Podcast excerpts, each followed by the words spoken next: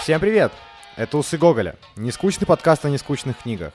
И с вами его ведущие Вадик Кириленко и я, Никита. И сегодня мы обсуждаем роман Александра Дюма «Три мушкетера».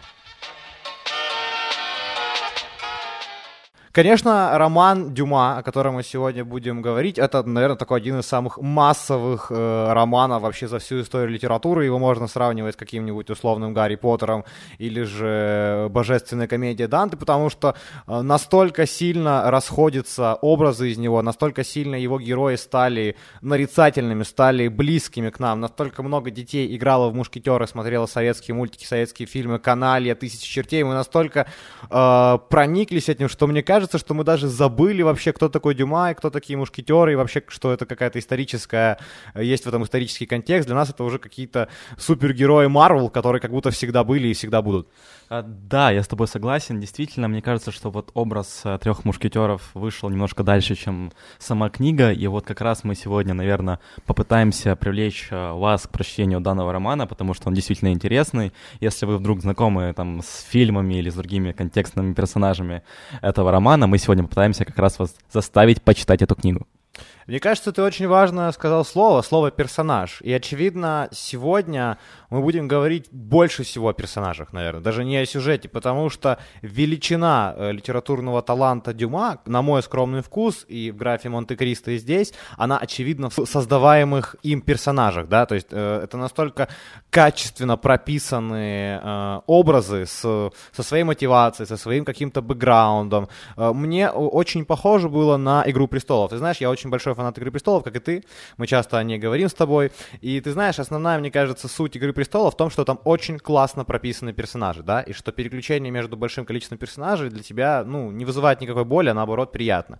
И здесь то же самое, здесь около, ну, то есть четыре основные персонажа и около трех-четырех таких неосновных, и они все очень имеют четкую мотивацию, классно прописаны, у них классный образ, э, с юморком, знаешь, со своими специфическими особенностями, и, наверное, сегодня мы будем пытаться раскрыть этих персонажей в первую очередь. Персонажи там очень яркие, и вот мы к этому еще вернемся, но вот если предисловие сказать сказать о том, что вот в этот роман он как-то не напичкин вот этими, знаешь, 19 и 17 вековыми фразами, типа там э, камзол и прочее, вот как-то оно очень легко читается, у тебя не, не дергается глаз, и ты не думаешь о том, что хотел донести автор, оно как-то так линейно, легко, и персонажи действительно выпуклые. И если вообще говорить о знакомстве с этим романом, книгами э, Дюма, в принципе, то я познакомился в достаточно раннем возрасте. Это, наверное, одни из первых книг, которые я прочел. Они такие приключенческие, легкие, хоть и большие, но тем не менее очень легко залетают. Слушай, да, я думаю, что «Три мушкетера» — это, наверное, одна из первых книг, которую я прям, ну, зачитывался, знаешь, потому что это действительно в какой-то мере роман написан для подростков, да, то есть какой, как и Дон Кихот тоже, условно, о котором сегодня мы тоже будем много говорить и, искать параллели с Дон Кихотом, но в целом это ну, заходит он гораздо легче. Э, я думаю, что тут еще очень хороший перевод, потому что в Советском Союзе «Три мушкетера», как мы с тобой знаем, очень неплохо прижились, и вообще творчество Дюма, который был, кстати, в России, ну, в Российской империи, э, тоже, в принципе, достаточно высоко ценилось. Я думаю, что перевод качественный как раз помогает нам э, читать это вот, ну, как, как ты говорил, достаточно легко, но э, я с тобой полностью согласен, что Дюма фантастически талантлив, и что он очень с юмором и с каким-то таким, знаешь, добротой, да, добротой. Вот, вот Ильф и Петров так пишут, знаешь, что ты читаешь, и несмотря на то, что происходит что-то плохое или что-то, что тебе может не понравиться, ты всегда с такой, знаешь, какой-то доброй усмешкой написано, как будто.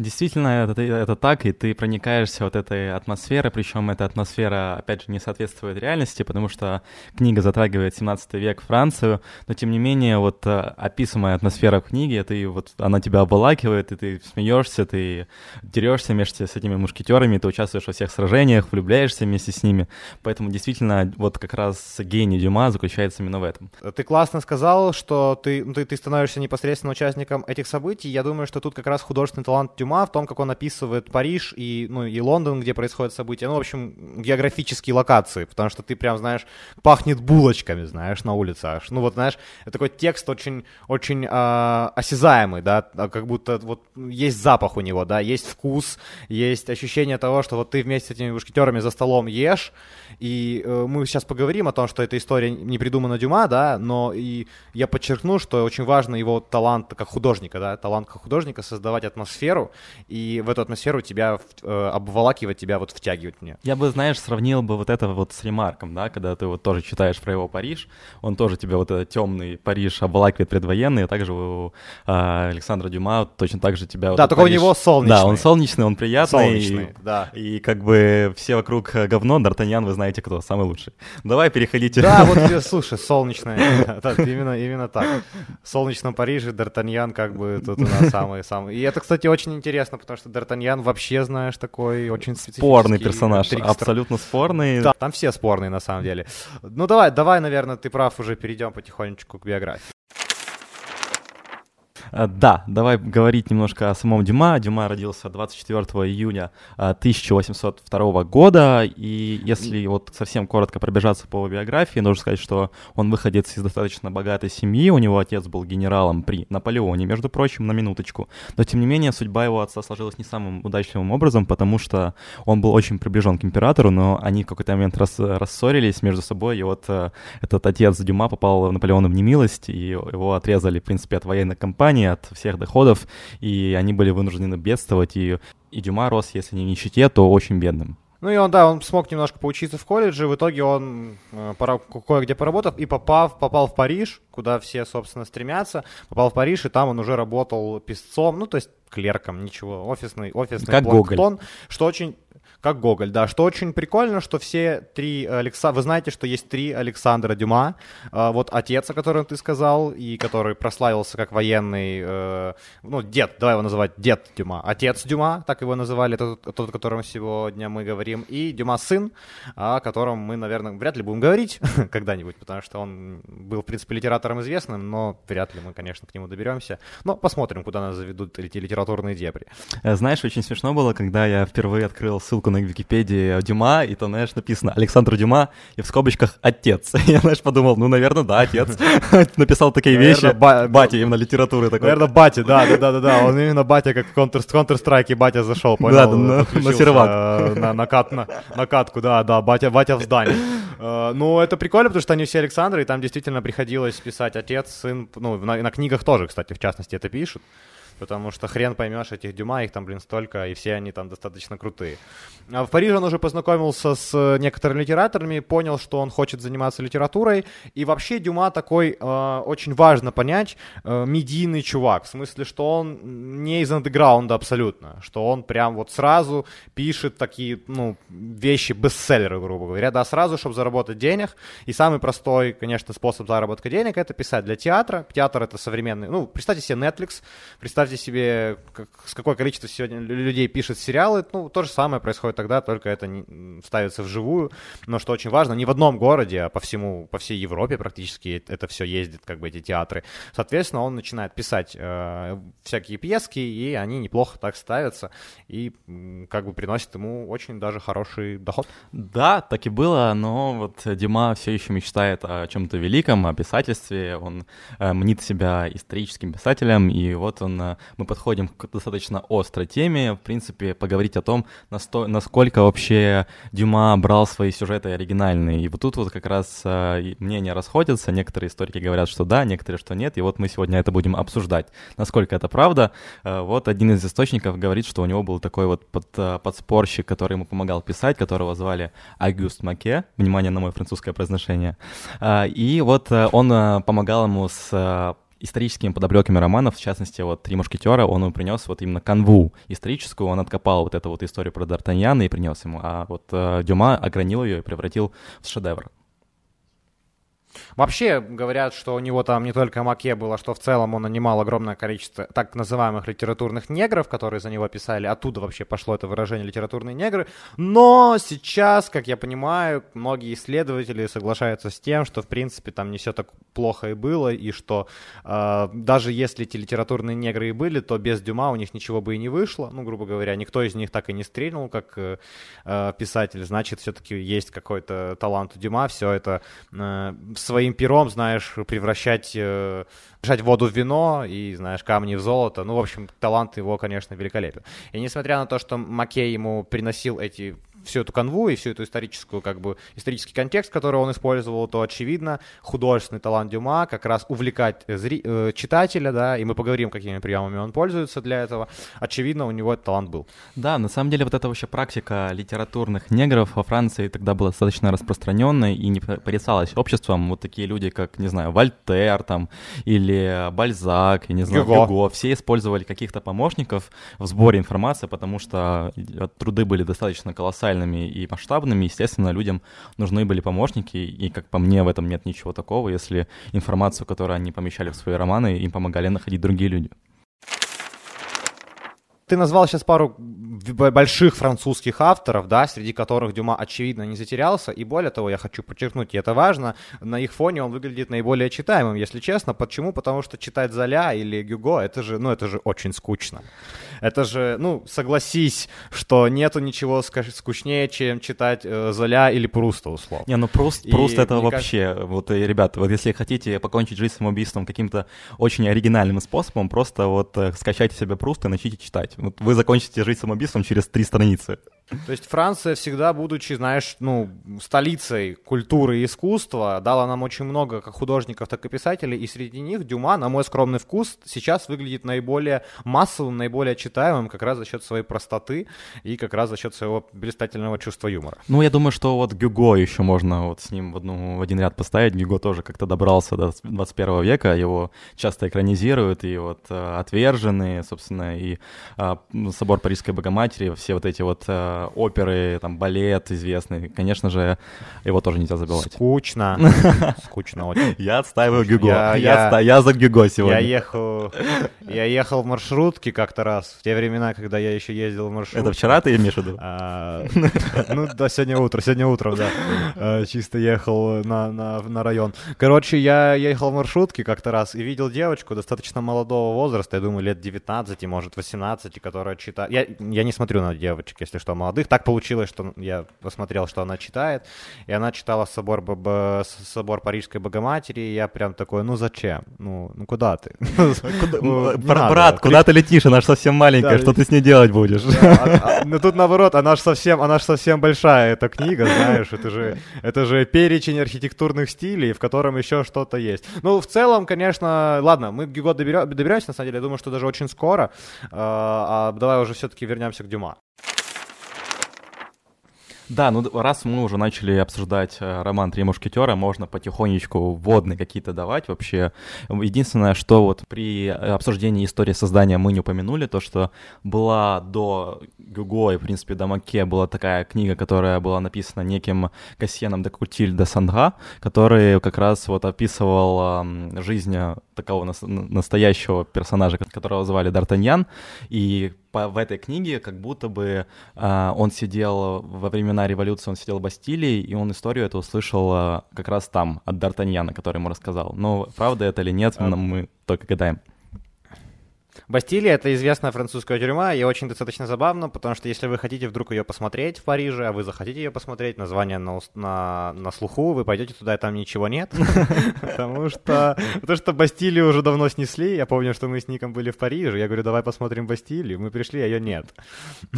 Ну, то есть это просто памятник Бастилии, а не сама Бастилия, на самом деле это легендарная, известная, очень французская тюрьма в самом центре Парижа практически. Я, вспомнил, как мы ходили в самый скучный музей в истории человека, человечества. Мы ходили в музей французской революции в Париже. Ходили, очень поливались, я помню. Ну, ну почему скучно и почему скучно? Там было достаточно интересно. Ты, конечно, преувеличиваешь, но я помню, что там был смешной э, момент, что э, там было два больших зала. Я сейчас немножко в топ, но там было два больших зала, и ты убежал в один, ну ты ушел вперед.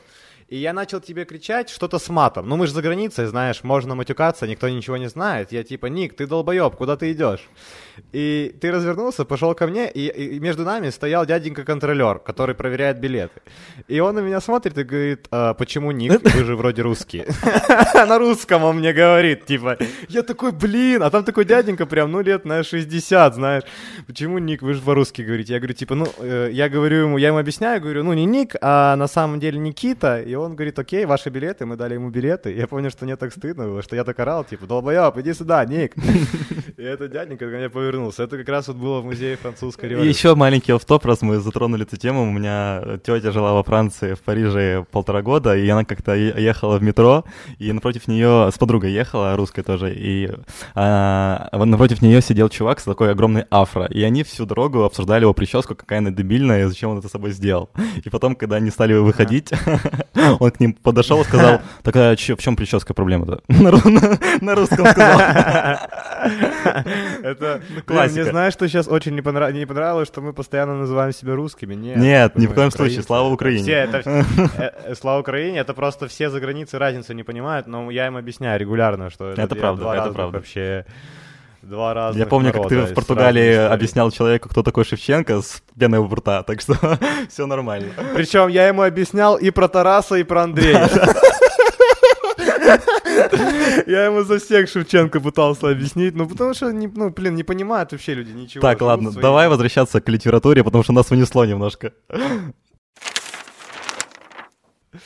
Э, Три мушкетера. Э, рассказали мы о том, что эта история немножко подворована и э, подсмотрена, и что вообще, в принципе, еще очень важно сказать, в ней очень много исторического контекста, в ней есть реальные исторические персонажи, типа короля Людовика XIII, так называемого короля Солнца, его жены Анны Австрийской, его правой руки де Ришелье, капитана мушкетеров де Тревиля, то есть там все это исторические персонажи, и поэтому прикольно, ну, ты, это как светская хроника в каком-то месте. Знаешь, как типа шоу с Кардашьян, да, там типа реальные персонажи. Я думаю, что это очень маркетингово помогало продаваться книги, потому что, ну, это, эти персонажи у всех на устах. Конечно, Дюма очень перевирает их образ и немножко все переиначивает для художественной красоты, но в целом это вполне реальные персонажи, и, наверное, люди в то время читали это как э, такой прикольный э, прикольный, знаешь, такой детективчик про людей, которые жили вот не так давно, там каких-то 70-100 лет назад. Еще, если говорить вот о маркетинговом успехе этой книги, нужно сказать, что это роман фильетон,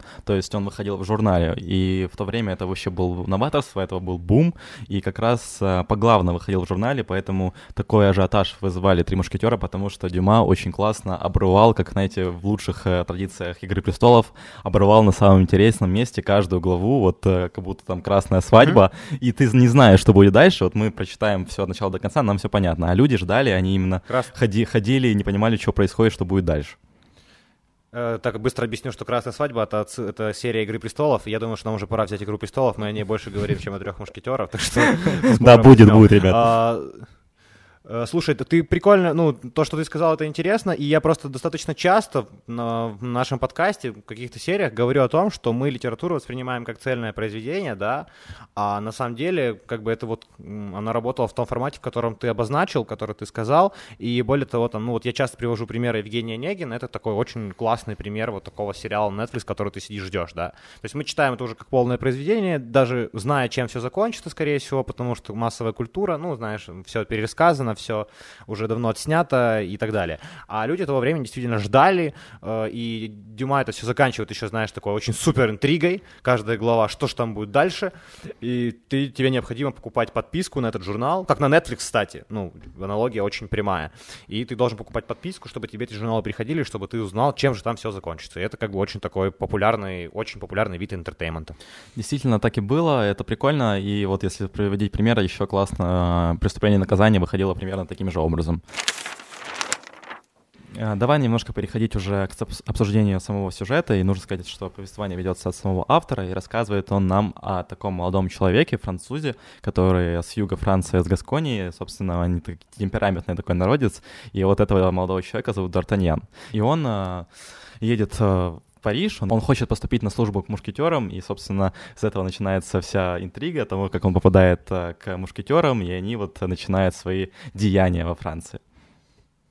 Кто такие мушкетеры? Э, важно понимать, мушкетеры это что-то вроде военного подразделения. Вообще, в принципе, до сих пор армия делится на подразделения, и я не говорю не только о там, ну, типе войска, знаешь, типа там, ну, есть там, там пехота и так далее, конница. Нет, это скорее просто подразделение, как, ну, каким-то своим предназначением, да, с каким-то своим историческим посылом, гербом, флагом и так далее. И мушкетеры это такая что-то вроде личной, а, личной охраны а, короля, личная охрана его, личная его гвардия. То есть у каждого большого правителя, у каждого лорда, давай так их называть, есть своя, свой полк небольшой, а, который все, все, конечно, подчиняются королю, но в целом у короля есть свой, он там небольшой на самом деле, вообще армия в то время небольшая, там 1050-70 человек, и вот мушкетеры это там 400-500 действительно премиальных солдат, которые там не просто для вида существуют, но на самом деле активно участвуют в сражениях, и в трех мушкетерах тоже такое сражение присутствует, то есть это такое элитное подразделение, в принципе, в которое действительно очень многие хотели попасть, потому что служить там было престижно и очень даже выгодно. Да, и как раз вот этим мушкетерам в то время противостояли стояли гвардейцы Ле Рошелье. Ле Рошелье — это придворный при короле, это его правая рука. Интересно то, что это была историческая правда, то, что у него была гвардия, но тем не менее для тех времен это было очень необычно. То, что у, помимо того, что у короля есть своя гвардия, у, которая называется мушкетеры, у Рошелье была своя гвардия, и, собственно, это правда, но тем не менее это необычная историческая штука. Ну, там, ты, ты, да, это типа достаточно необычно, просто там этого кардинала очень не любил народ, и на него были постоянно какие-то заговоры и покушения, и сначала король дал ему небольшую, как бы, армию, а потом... Сори, что я так начинаю в исторические детали, я просто в Википедию всю ночь сидел, но суть в том, что, да, ему король чуть расширил эту армию, свою личную полк, но а, насчет стычек а, его гвардейцев и гвардейцев а, короля, вот тут спорно, мне кажется, ну, точнее, мне кажется, а многие историки приходят к э, выводу, что, в принципе, немножко не так все было, и это художественное художественный вымысел, который, конечно, имеет место быть. Нам он приятен, но в целом там немножко все было иначе, и мы об этом тоже сейчас поговорим. Ну давай про главных героев. У нас еще есть, кроме Д'Артаньяна, Атос, Портос и Арамис. И все они, конечно, выдающиеся персонажи. Да, вот э, если начинать вот э, от Атоса, то Атос это как самый старший и самый мудрый из них. Он э, тщательно скрывает свое прошлое, он такой немножко меланхоличный. Если вообще отходить от этого и сказать о их образах, то Дюма, не знаю, тогда психологии еще не было как науки, но тем не менее он вот всех своих персонажей наделил как раз вот этими образами. То есть у него есть и сангвиник, и меланхолик, и прочее. Вот он как раз четко разделил эти все вот э, типы этого людей на четырех своих героев. Э, очень просто можно быстро пробежаться. Атос, как ты сказал, такой э, скрытный, э, самый лидер, взрослый, говорит по делу.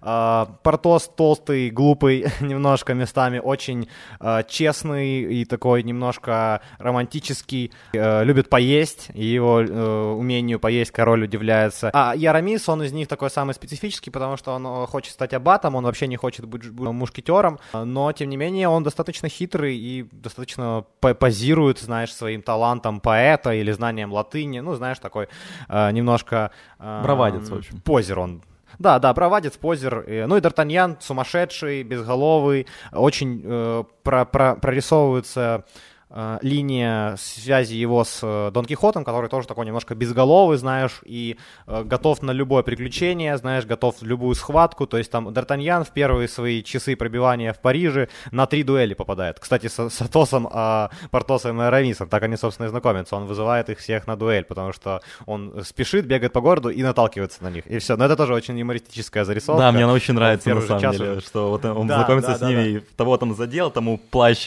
плащ наступил, и они всех вызывают на дуэли, они встречаются как раз и знакомятся на дуэли. Я еще, знаешь, о чем подумал? Ты сейчас описывал образы этих мушкетеров, я до этого не дошел, но сейчас подумал о том, что это же ниндзя-черепашки на самом деле. Ну, типа, про образ, ну, про образ э, ниндзя-черепашек, это вот э, как раз вот идет из мушкетеров, нет? Я думаю, что ты наркоман. Напишите в комментариях, кто считает, что я прав, пожалуйста. Мне нужна поддержка, ребята. О, жесть. Я это, есть, знаешь, я по первые пару сезонов очень э, много сравнивал разные штуки странные, и нам писали об этом часто комментарии, но сейчас, сейчас ты побил, побил все рекорды вообще э, литературных, я не знаю, ну, я, я думаю, я хочу теперь, чтобы мы написали лекцию, которая три, три мушкетера, это, это, это черепашки-ниндзя, и мы эту теорию ездили и доказывали по всему миру, знаешь, типа. Причем я, я уверен, что вот примерно за такую теорию мы можем Нобелевку получить на самом деле. Я не знаю, думаю, все, что мы можем за нее получить, это пизды. Вот так вот, чувак, ты отвергаешь самые мои гениальные идеи, поэтому мы с тобой в говне до сих пор.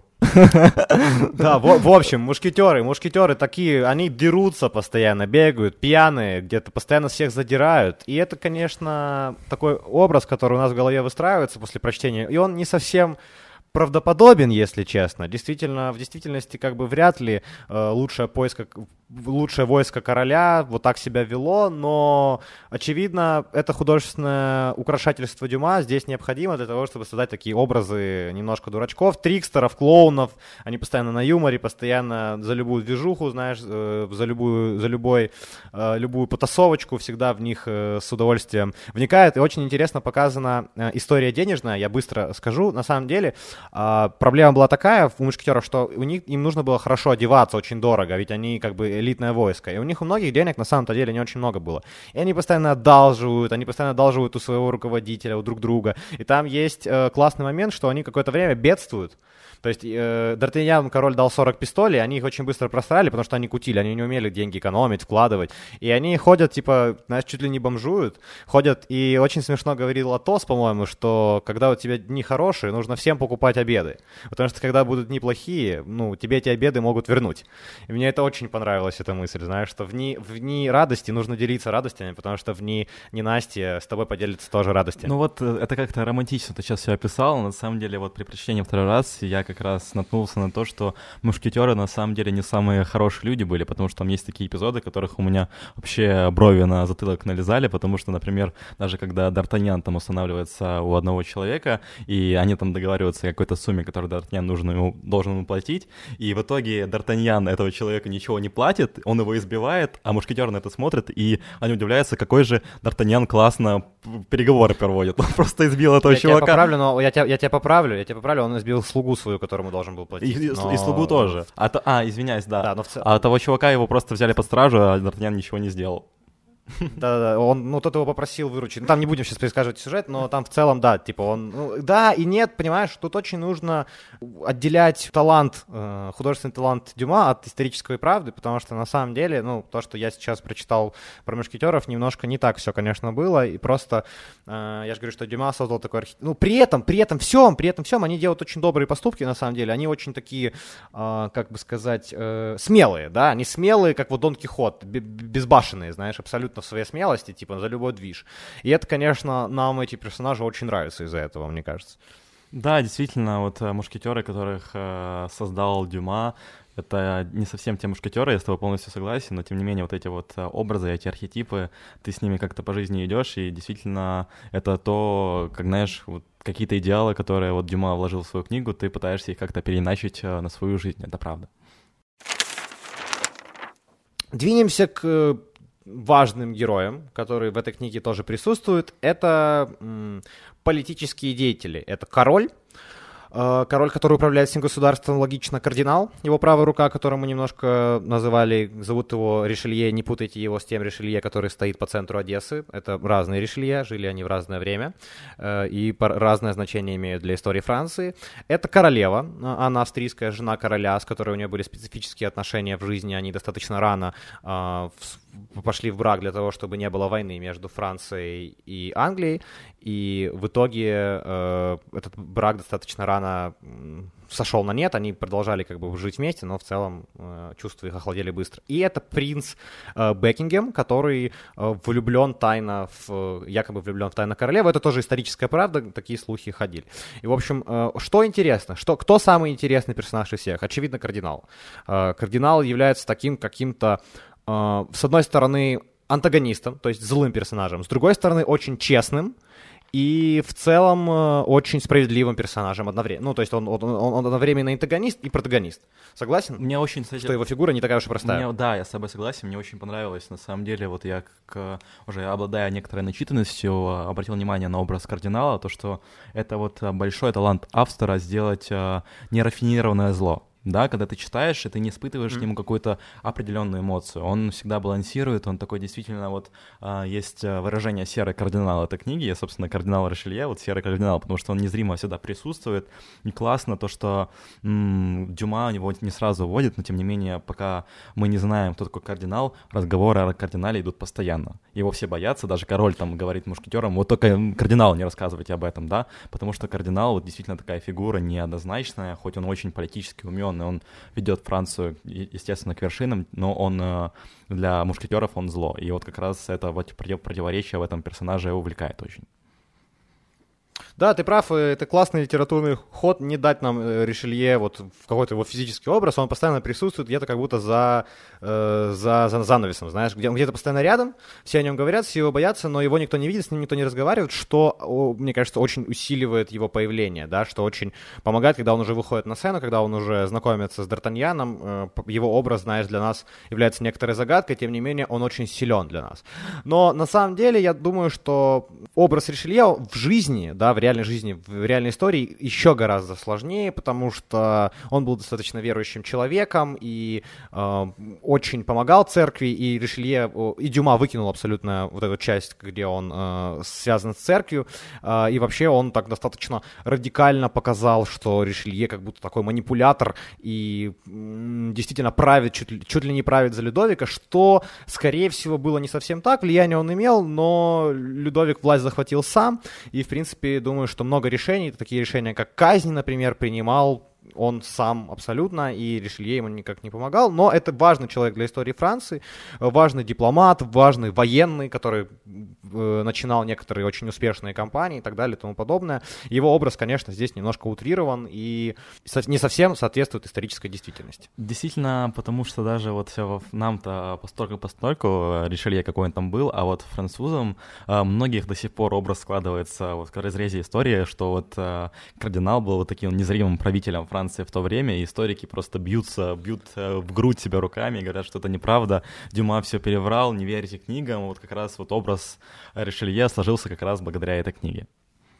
Но Дюма, очевидно, это сделал не со злостью. Дюма это сделал для того, чтобы создать характер, создать образ. Конечно, как, конечно. Тобой, как мы с тобой уже обсудили. Да как мы с тобой уже обсудили, его талант как раз в создании персонажей, да, в том, что эти персонажи целостны, да, и, очевидно, не нужно относиться к этому как к исторической правде, как к историческому роману. Это фильетон, это такой роман-боевичок, но ни в коем случае не, не стоит искать в нем правду. Да, и там действительно вот описания какой-то действительности очень мало, и вот если говорить о том, почему там мало описания, и даже вот, э, ну, как обычно бывает в исторических романах, хотя дают какую-то подоплеку, ты начинаешь вникать в сюжет, у Дима этого нет, а, наверное, потому что роман вышел за 150 лет от событий. То есть не, не так давно, и я думаю, что люди того времени, когда читали роман, прекрасно понимали, что было. Это, для нас это, допустим, читать, что было там, не знаю, в 20 веке, мы плюс-минус понимаем, что ждать, и для нас описание это абсолютно будет приторным. Вот так как раз и Дюма решила все эти моменты опустить. При этом ему удается создать вневременной роман, очевидно, да, несмотря на то, что там достаточно много, ну вот ты классно сказал, что через сто лет, ну там людям через сто лет было читать это как бы интересно, это свежо, нам уже, наверное, не так интересно похождение Людовика, кардинала и, и там их соратников, нам, очевидно, э, важны другие вещи, и о них мы поговорим, а как две основные темы, это, собственно, дружба этих, да, э, главных героев, и это несколько любовных линий, которые присутствуют в романе, которые дают, делают его эмоциональным и близким нам. Да, ну основная тема это, конечно же, дружба, и это вообще красная линия этого романа, это то, как эти четыре человека сталкиваются между собой в достаточно необычных обстоятельствах, но тем не менее проходят все свои проблемы вместе, они помогают друг другу, и, собственно, вот как они делили обеды, как они дрались плечом к плечу, и знаменитый девиз мушкетеров «один за всех и все за одного», это как раз вот эта вот история про дружбу и про поддержку друг друга. И хочется посмотреть на это немножко шире, возможно, слишком запаялся, но этот девиз «один за всех и за все одного» — это как раз причина того, почему человечество э, лидирующее, я не знаю, вершина цепочки э, биологической, эволюционной, потому что, очевидно, наше умение коллаборироваться, наше умение дружить, общаться э, и создавать коммуны, создавать общины нам э, и помогло стать ну, царем э, этого мира и добиться того, чего мы добились, добиться тех классных условий, в которых которых мы сейчас существуем. Конечно, может, я преувеличиваю, но как раз это дружба, это умение приходить на помощь, на выручку друг другу, умение э, выстраивать процессы совместно, да, искать, как их... Э, то есть э, э, все мушкетеры, они абсолютно разные по своим характерам, что очень важно, но тем не менее они очень классно находят общий язык, э, классно распределяют обязанности, у них офигенный менеджмент внутри компании, и это, очевидно, такая классная метафора на любую э, большую человеческую группу, будь это нация или же просто какая-то компания, корпорация. Ну, ты понял, о чем я. Да, и как раз вот, э, вот этом Дюма, как по мне, проявляется больше всего, вот это как раз э, то, что в конве всех э, происходящих историй внутри нее есть вот это вот такой столб, знаешь, неразрыв, неразрывный хребет из дружбы вот этих мушкетеров, потому что, ну, не знаю, читающие, вот читая, пересчитывая даже сейчас, я понимаю, что, ну, блин, это захватывает до сих пор, вот это вот их именно дружба, не то, что они делают вместе, не приключения, а вот именно связь неразрывная между людьми, как они друг другу помогают, и думаю, что в этом мире есть что-то хорошее и приятное. И, конечно, быстренько скажу, что эмоциональной частью, такой эмоциональным накалом здесь является несколько любовных линий. Это линия принца Бекингема и королевы Анны, которые очень там тайно встречаются и тайно друг друга любят. Это такая интрига очень интересная. Это любовь э, Д'Артаньяна к э, леди Винтер, которая абсолютно такая не очень адекватная. И это бывшее, бывшее прошлое Атоса, где он тоже с этой леди Винтер э, общался, которая, которую он убил. Э, не буду сильно сейчас, наверное, наверное, рассказывать вам сюжет, сами прочитаете, но в целом эти, эти, любовные линии помогают нам какой-то вот накал, эмоциональную какую-то привязанность к героям вырабатывать. Очевидно, а, Дюма был сам такой ловелас очень сильно за свою жизнь, и много у него было женщин, и к женщинам относился страстно, и эту страсть он на странице романа своего, конечно же, перенес. Хочется поднять, раз уж мы говорим о, о Дюма и, в принципе, о французах. Я вот с французами работал некоторое время и могу на своем опыте сказать, что действительно Франция — это э, французы, в принципе, националисты от по-хорошему огромные националисты, потому что вот даже вот тут просвечивается то, что огромная любовь французов к себе. Вот как э, Дюма выпячивает этих мушкетеров, какие французы прекрасные, какая-то нация вся объединенная, они борются с всеобщим злом, с этой Англией, но это же прекрасно читается, и ты думаешь, блин, французы молодцы. Ну да, они так э, описывают себя, ну, знаешь, он описывает как лучшую нацию в мире, и это, конечно, читать приятно. Но я думаю, что нам на этой теме французскости нужно заканчивать. Ждем, пока откроются границы, и мы сможем все поехать посмотреть Париж э, в очередной раз, ну, кто-то в первый, э, в моем случае, и в твоем очередной. А я буду вас зазывать, как всегда, подписываться везде. Вы уже, наверное, выучили наизусть конец, где я вас зазываю. Но у нас есть SoundCloud, у нас есть Apple Podcast, Spotify, Telegram, Instagram, Facebook. Везде ставьте лайки, везде подписывайтесь. Мы мы вас там очень ждем. Покупайте наш мерч. Спасибо, что послушали.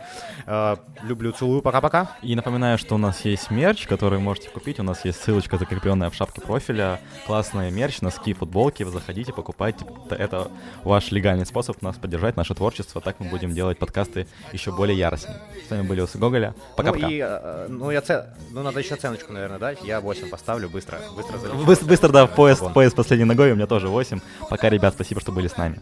Пока занесло. Неужто вам покой не по карману? Пора, пора, порадуемся на своем веку.